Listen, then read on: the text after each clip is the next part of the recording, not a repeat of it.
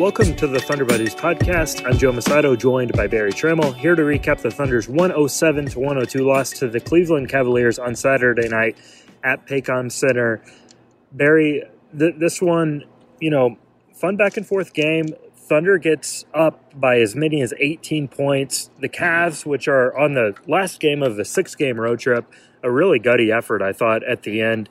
Darius Garland was a star tonight. He's turning into just a star altogether. He had 27 points, 18 assists. His 17th assist was a no look lob to Evan Mobley to put the Cavs up four. His 18th assist uh, was to Lauri Markkanen for a three pointer that was the dagger. So Gar- Garland was the star all night, and then he had the two big passes to end this one. And um, kind of like we've talked about, the ideal Thunder loss, uh, a fun one where they still lose and help their lottery odds. Yeah, you know, they played really well, I thought, for three quarters. And then even when, even when the Cavs got back in it, there in the third, they were down 18 and, and cut it to, I think, two by the end of the quarter. But the fourth quarter, the Thunder just uh, seemed lost on offense. I think they went, let's see, uh, I think they scored 10 points in 12 minutes from like the two minute mark of the third quarter to the two minute mark of the fourth quarter. They scored 10 points, which, you know, that's going to get you beat almost any night in the NBA. And so that's really what happened. Um, but it was sort of fun, I thought, watching Cleveland because Cleveland is. Inc- I love Cleveland. Yeah, they're they're yeah, they so get, much fun to watch. They are, and they've got a unique team, and it's an unheralded team. You know, no none of them is. What are they now? Twenty six and eighteen. Nobody saw that coming. They yeah. play two centers and like a journeyman coach and JB Bickerstaff. Yeah, and, and they're starting this guard I never heard of, Lamar Stevens. I don't know what that's all about, but. Um, they basically start three seven footers Mobley, yeah. Allen, and Markkanen. Yeah, that's exactly right. Yeah, uh, yeah. It was funny watching Giddey, Josh Giddey, run around guarding Markkanen there in the first quarter because Markkanen's so much taller than Giddey. Giddey's usually, you know, if he's if he's guarding power forwards, it's usually sort of burly guys or something. But it, it just looked like it was uh, was a head taller than Giddey, which you know you don't see that very often. But um, it was fun watching Mobley because we'd heard so much about him and speculation so much with Oklahoma City. And, you know, just watching the game, I kept thinking, well, you know, he's not ending up doing all that much. And then at the end of the game, he's got 20 points and, uh, you know, five rebounds and two block shots and only eight of 14 shooting. So he's clearly effective. Also, he just disrupts, like, you, you can feel his presence around the rim. Yeah. He just disrupts so much that would never show up in the stat sheet, like layups that aren't even right. attempted because he's just down there. And with Allen, eh, they're figuring out a way to play him with Jarrett Allen, who's the same way, who's really exactly. So you know it, that that's what makes him one of the more unique teams in the in the league. And you know who else it was fun to watch tonight? Kevin Love. He sort of resurrected himself. He's had a great you know? season he might be he might be a candidate for sixth man of the year. He, he definitely is. Oh, I, I was thinking about this the other day.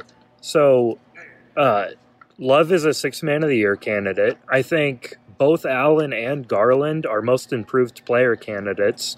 Um, you know, Garland, Mobley, Allen, one of the three, all three at least deserve some sort of um, thought for the Eastern Conference All Star team.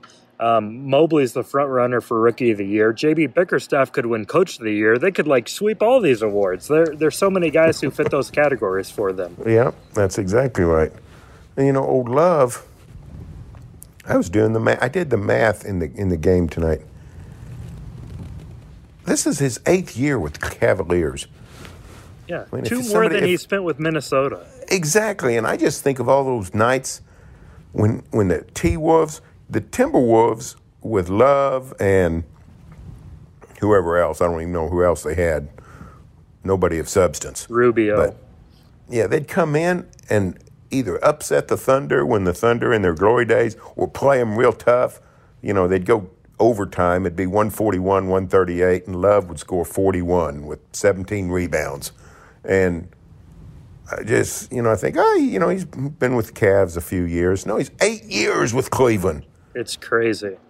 Yeah, I, I, I thought the same thing. I went to his basketball reference page tonight and counted, you know, his years with Cleveland, years with Minnesota, and also was surprised that he's he's already beaten Minnesota by two years as far as how much time he spent with Cleveland. And, you know, he, Darius basically, we've talked about his improved defense. Like, Love got the best of him on a few possessions. And, you know, Love was like curling around screens. He's like playing like a guard just the way he's shooting the ball right now. It's, it really is cool to see him sort of have a resurgence, especially after the last couple of years when he has not um, hide he's not tried to to hide being pouty and upset with like you know playing with Garland and Sexton and not getting the ball and just all of this stuff. And now he's like totally into it. And he's he's so vocal on the bench.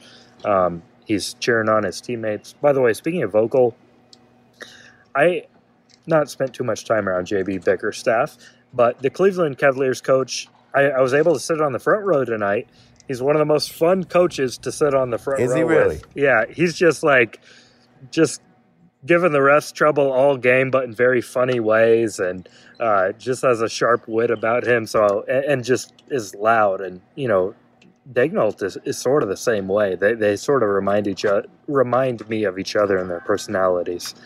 Well, that's cool. You know, the thing I love about JB Bickerstaff is his dad, because I remember his dad from almost when I was a kid as an NBA coach.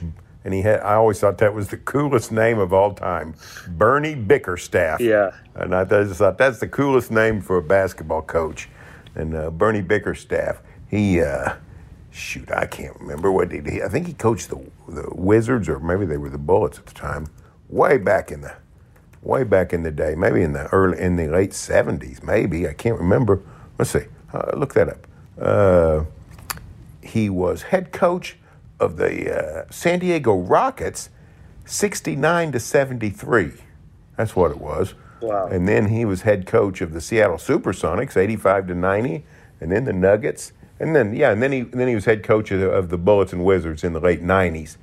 Uh, and then the Bobcats, 04 to 07. So he had quite the career, old Bernie Bickerstaff, uh, who's still alive, 56 and 20, 70, 76 years old or so.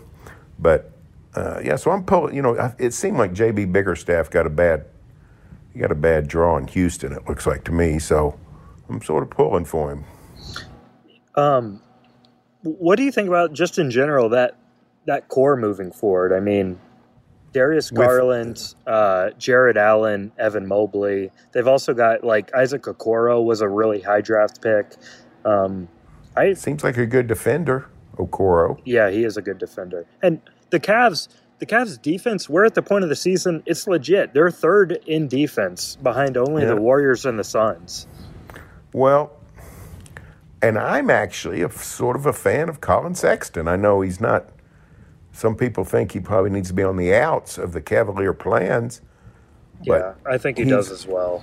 but he's a pretty good player, and he, you know, he shoots a decent percentage. Maybe, maybe they think he shoots too much. I don't know. Yeah, and But- another problem is like him and him and Garland together, they're just undersized and would get pushed around a little defensively. And Gar- and Sexton needs the ball in his hands so much. So I like Sexton. I think there's a fit for him, um, but I, I'm not sure. I'm not sure it's Cleveland, especially with how well they've played without him. Yeah, let's see. Collin Sexton, you know, he's a career 38% three point shooter for crying out loud, and has averaged 20 points a game in his NBA career. So it seems like maybe, uh, it seems like maybe he could, somebody would sort of like that, I think. So maybe we'll see. I don't, I don't know if, if he's betrayed bait or not. He's what? I, I guess he's uh, going to be a restricted free agent this summer. So uh, maybe they could do a sign and trade type of situation with somebody. the the coolest thing about Cleveland, and you mentioned it, like the NBA game has just become everyone's doing the same thing, trying to go small. And the Cavs start those three seven footers. They start two basically true centers in Mobley and Allen. And Daigneault mentioned this before the game, but like it's it's worked. Like they're they're rim protection is so elite because of those two guys. So they're about a middle of the road offense, um, but they're an elite defense, and it's fun to see like a team try to go about it a different way. And it's not like maybe you necessarily plan to do something like that. Um, they probably grabbed Evan Mobley knowing he was the best player available, or at least they thought he was. But they found a way to make it work, and it's it's been fun. Yeah, it has, and um, you know when you go back to when you go back to Kevin Love, he seemed like a candidate for a salary dump. Uh, maybe you know. Oh yeah. There was talk maybe the Thunder could get in that, you know, take on Kevin Love's salary, and you know maybe Cavs, you know, give the Thunder a decent pick or something. But um, now they're trying to he, win. yeah, and and yeah, and uh, if they'd have made that trade in the, the, way Love's playing, he'd have only helped. He'd have only hurt the Thunder's lottery chances. So, mm-hmm. um, yeah, it's a good story. I don't know where they'll finish. I mean, I assume fifth or sixth in the well, probably not fifth, sixth or seventh in the East, probably. Um, but I like their future. They got for the first time for the first time in forever since maybe the Mark Price days. They've got a non-LeBron, you know, future. Yeah. So that's got to be exciting in Cleveland. Yeah. I didn't even realize it until like closer to the end of the game that I mean Garland 18 assists. That was a that was a career high. He had 27 and 18 tonight. Yeah, he was he was really good. I was impressed with him. All right, let's talk about the Thunder, I suppose. The Shai, Thunder. Shai had 21 tonight only took two threes. Berry, that's becoming a trend. He's not taking a lot of step back threes or threes in general these last few games. Dort had 17, was not efficient. Uh, Robinson Earl was one of seven. That was pretty glaring. Giddey, 11 and 10, 10 rebounds, that is, three assists, but he tied his season high with six turnovers. He said after the game he was just a little loose with the ball. Bazley, had 17 off the bench. I thought he tried to do a little too much maybe in the fourth quarter. Mamadi Diakite tried to dunk one from the free throw line. Um, he's fun. I'm all about the Mamadi Diakite minutes. Mike Muscala almost wrecked the Thunder's lottery chances.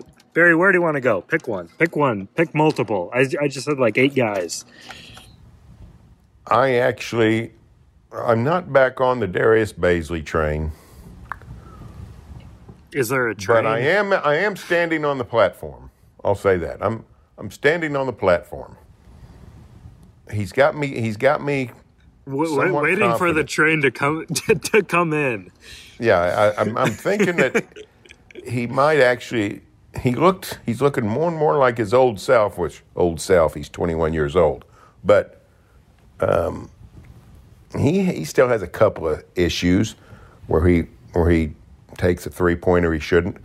But I'm I'm liking some of the things he's doing, and um, yeah, me too. Uh, so uh, I think I think the reclamation of Darius Bazley has been a success.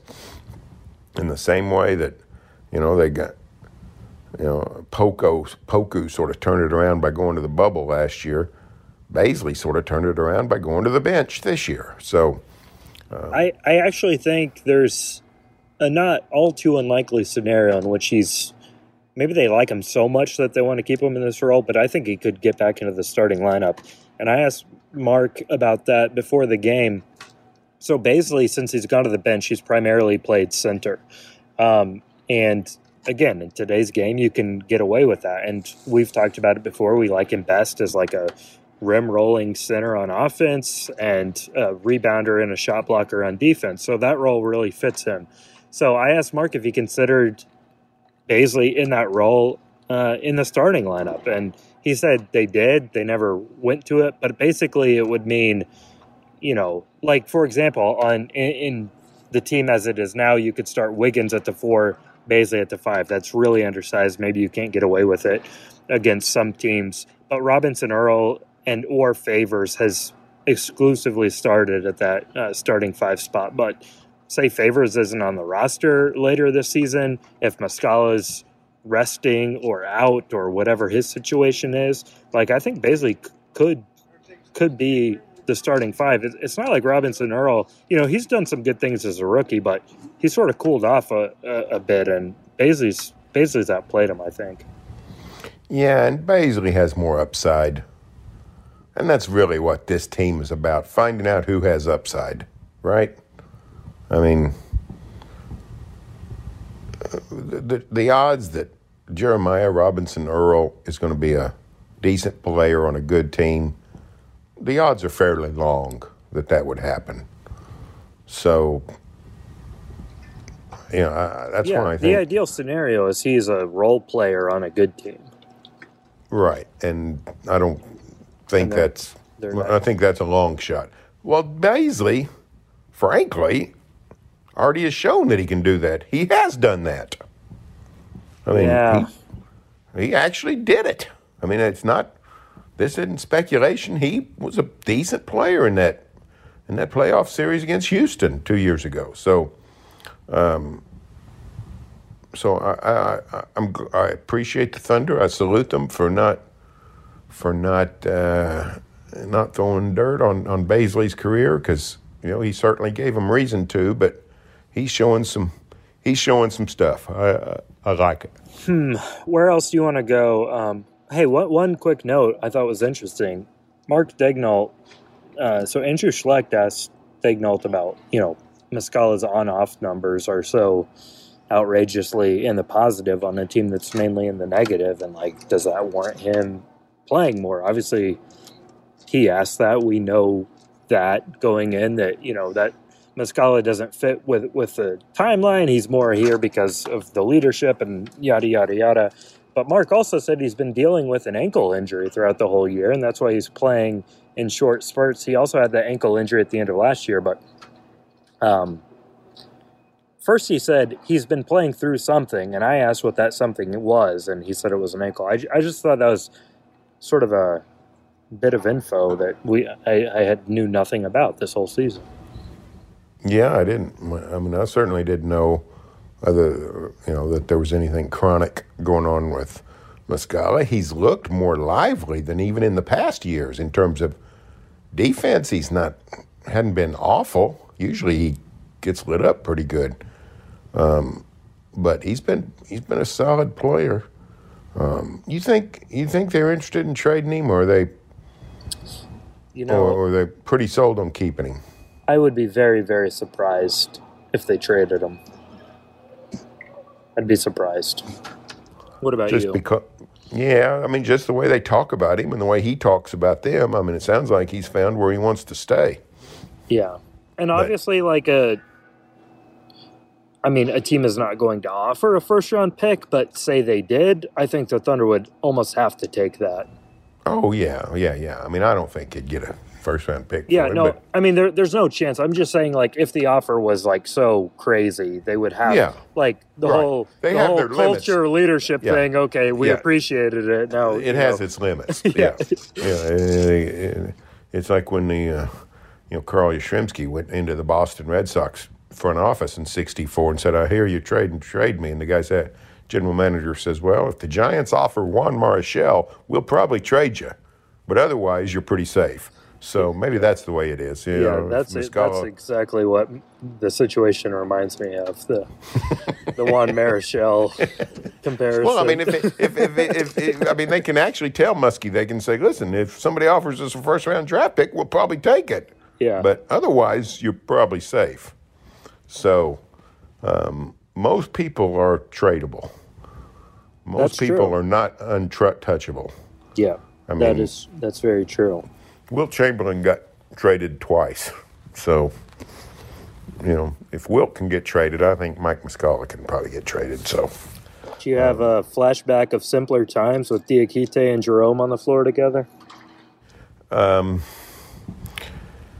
I I did have flashbacks of uh, of that uh, that weekend in uh, in Columbia, South Carolina. Did you see where I made a and had a note in my scissor tails about Johnny Dawkins and UCF, Yes. Central Florida, playing against uh, against uh, Duke in that series? I mean, in that uh, Taco sub-site. Fall versus Zion. Yeah, that was a that was a good ball game. That was that's called disappointment. Oh, that was a, that was a killer. Also, But- speaking of that trip, uh, you know who was covering this game for the AP tonight? Uh, I think it was uh, Irish Joe Bettner. Joe Bettner.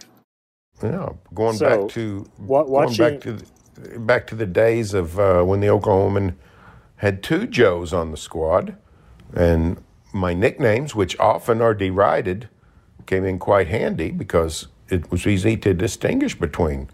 One of you went to the Mount, so you're you're Saint Joe, and he went to the he went to uh, Bishop McGuinness, so I called him Irish Irish Joe. The, so the evil empire of Bishop McGuinness. Oh, picked at a scab. I see. I see. Picked at a scab. But uh, yeah, so I figured. I figured Irish Joe was covering for the A and P tonight. yeah. So two former Cavaliers against the Cavaliers, you might say. Yeah, there you go. There The you go. Who's, as we learned. All right. Yeah, who's new? Who's, new? Who's the Who's? Um, all right, we're gonna call it. Uh, Berry, thank you for doing this. Thank you all for listening. The Thunder uh, was back home tonight, but they're about to go out again, a four-game road trip: Dallas, San Antonio, Charlotte, and then Cleveland. Cleveland Cavaliers a week from tonight, next Saturday, um, to finish up this series. So thank you guys for listening to the Thunder Buddies podcast, and we'll be back with you soon.